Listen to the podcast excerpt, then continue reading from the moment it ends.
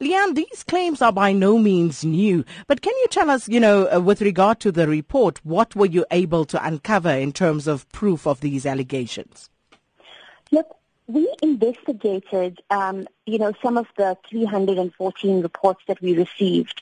Um, and from those investigations, we were able to basically expose two officials and an interpreter for having accepted bribes. Um, you know, we've got camera footage and uh, photographic evidence, um, and we've done, you know, quite in-depth investigations into them as individuals and the manner in which they conduct um, themselves. Because really, what they're running here is it, it, it's it's almost as if there's an economy of corruption um, that exists at the DHA, and these individuals are part of it. It's part of their daily lives to go meet people outside of the DHA and accept bribes.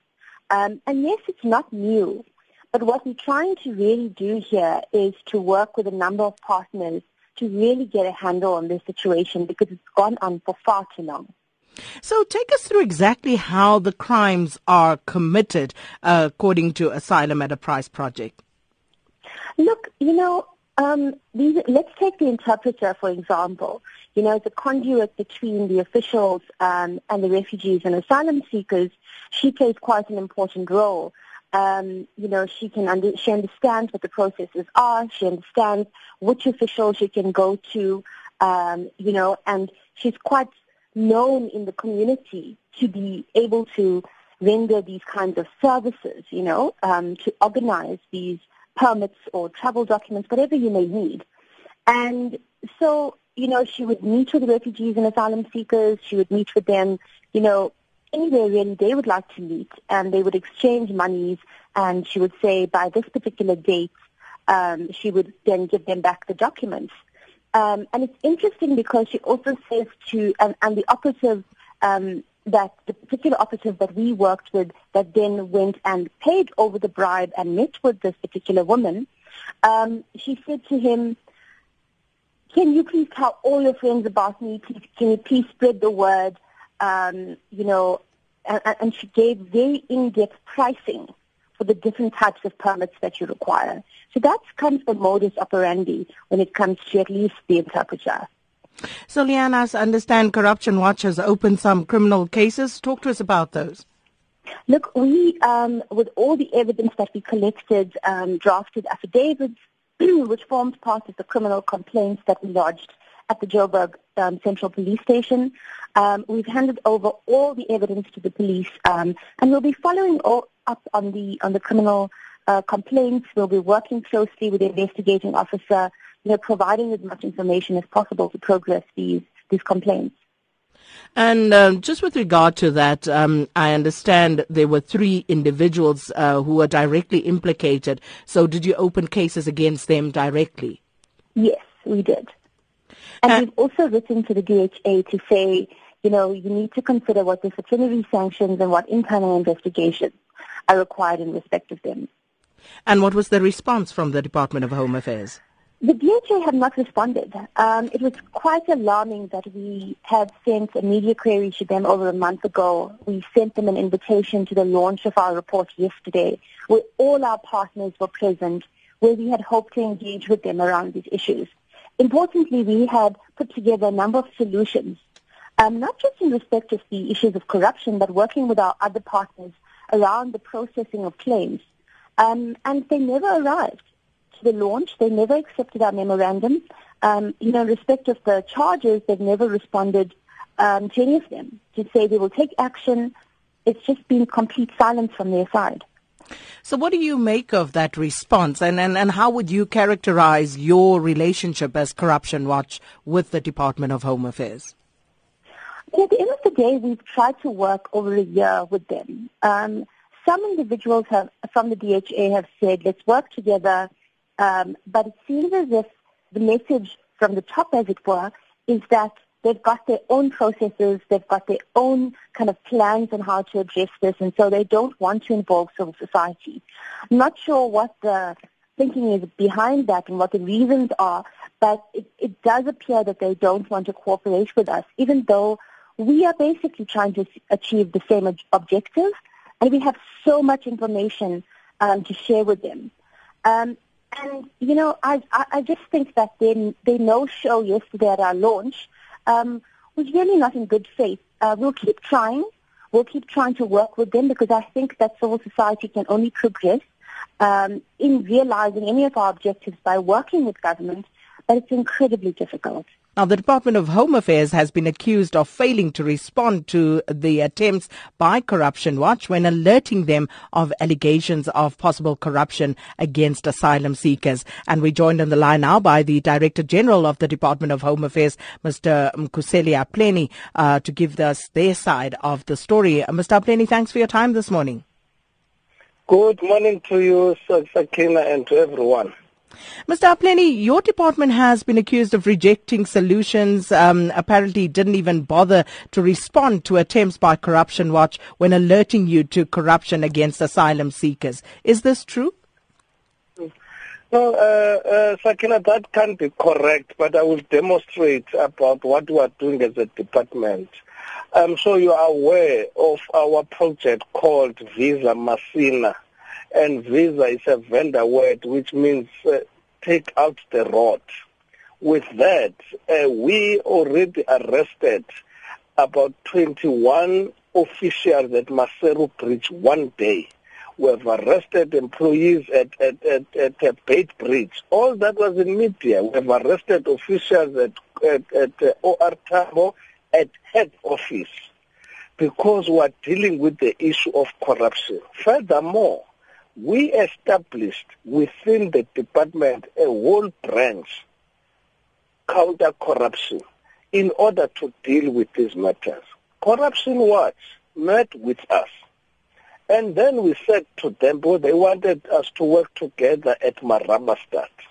Then we said to them, look, there are some revamp which was still working on it at Marabastad. One of those interventions, which as a department we won uh, from CETA, is a, a, new automated appointment system. That we said to them, look, we're just implementing these things for now. Once we have done and finished, that minister will be launching the revamp uh, Marabastad here in, in the month of, of December.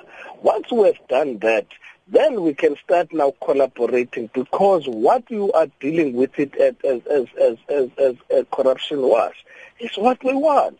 As Home Affairs, we deal with the matters of corruption. How can we say we don't want to work with someone who's going to assist us as if we are saying we are hit with corruption? But we are on every day working on this matter. So you are obviously then aware of these allegations of extortions, threats and bribery uh, by officials against foreign nationals seeking asylum. And how, to what extent do you, would you say this problem has taken root within your department? No, you'll remember there was a first report by uh, Lawyers for Human Rights which was dealing with this matter. We even said, Sakina, we are aware that the corruption started even before that asylum seeker arrived at a port of entry because these things are a syndicate. When a person leaves a country of origin, is already having a syndicate which will take that person through a port of entry up to come to our country and try and get documents illegally. That's why we know that even people are getting in marriages of convenience because all that is to get our documents. Hence, we change the law on, on, on that side and say, you get caught dealing with that as a South African, you will get 15 years in jail. So all those things is what we are aware of. That's why we are changing now the way. You remember one of the things which we are doing, people are not understanding us. Why are we taking fingerprints Sakina at a port of entry when somebody comes in. We were saying no. A person will come in as an asylum seeker, go to the port of entry, tomorrow comes here now is, is working. Tomorrow now is uh, married to somebody, but that person came as particular individual. I no, let's take a fingerprint because that's what differentiate one person to the other. Once we have that, then it will help us. Secondly, as a department, we said, what is our answer to deal with these corrupt issues? Is to modernize. That's why the Department of Home Affairs, is, we are trying to trade out the, uh, uh, the issuing of a green ID book because we know, but that's why people, they do corrupt things. We're issuing a smart card. We change our passport and say, how you obtain our passport? It must be in an automated way. Once we have finished all those, then by day by day, we are eliminating chances of corruption in the department. And just finally, um, when you uh, your relationship with Corruption Watch, do you see them and adding any value to the work that you are doing, complementing um, uh, this effort to root out the corruption? Again, we start with the citizen. That's why we are saying here is our line which you call. Once you pick up that there is a corruption, we want that citizen to report. How much more now if there is an organized structure which we cannot work with it? Because once now we are working with everyone, then the main aim is to push back the frontiers of corruption. Whether it's an individual, whether it's an NGO, whether it's a grouping, whatever, law enforcement agent, as, as Home Affairs, we can't deal with this matter alone. And we are always understanding that there is a corruptor and a corruptee. So let's not be under the impression that only the official of Home Affairs. You know, when you go to those uh, uh, uh, refugee centers, that people call them runners. The runners means that people are working within that, that grouping. That's why we said, if you don't have an appointment system, once people are standing there in the queue, the runners are in between them, corrupting, doing this and doing that. But no, let's have a system which must stop that. You do your own appointment. Practically, we don't have to interfere with anybody, but the minister will be a lot of what are the changes we are doing there so that people will see that we are trying to build, which we have done on the civic service already. And remember, on our permitting side as well, there were a lot of corruption. But once we automated that process, and we are working with VFS, how people are submitting their applications, that reduces the possibilities of corruption.